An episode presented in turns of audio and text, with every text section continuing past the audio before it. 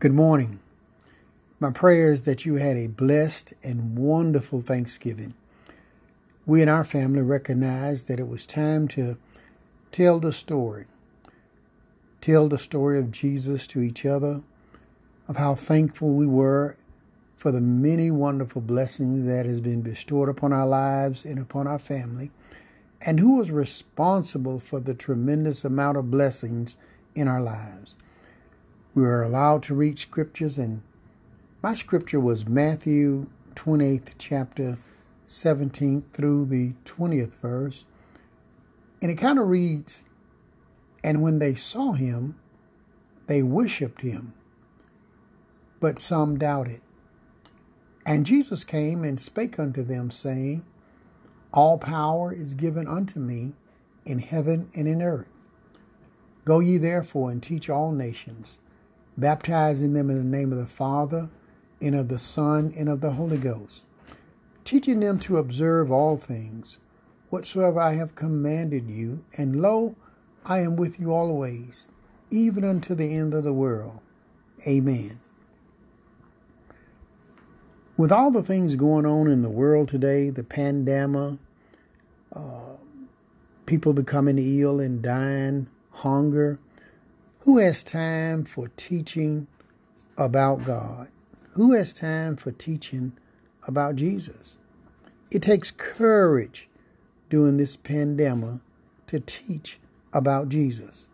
It takes courage to keep going when we've reached the end of our rope, lost hope, and have limited resources.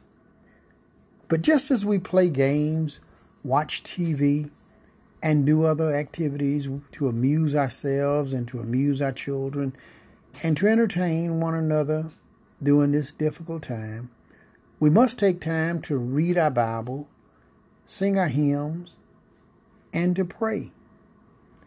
It is hard sometimes to remember God, and it's easy to think He has forgotten about us, especially when we look at our situation but not so. Never lose your ability to dream. Never let fear replace your faith or anxiety your prayer life. Luke 12, 6 through 7 says, Are not five sparrows sold for two pieces, two pennies, and not one of them forgotten before God? Why, even the hairs of your head are all numbered.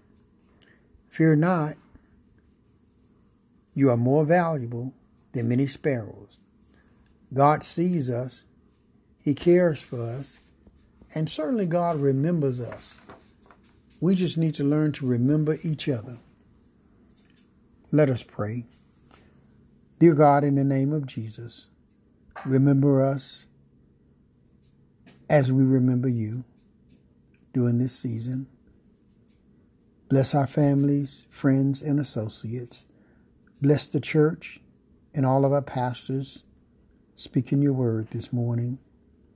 Bless the sick, the homeless, and the widows. Forgive us of our sins that we have committed by thought, word, and deed. And God, thank you for the blessings of another day.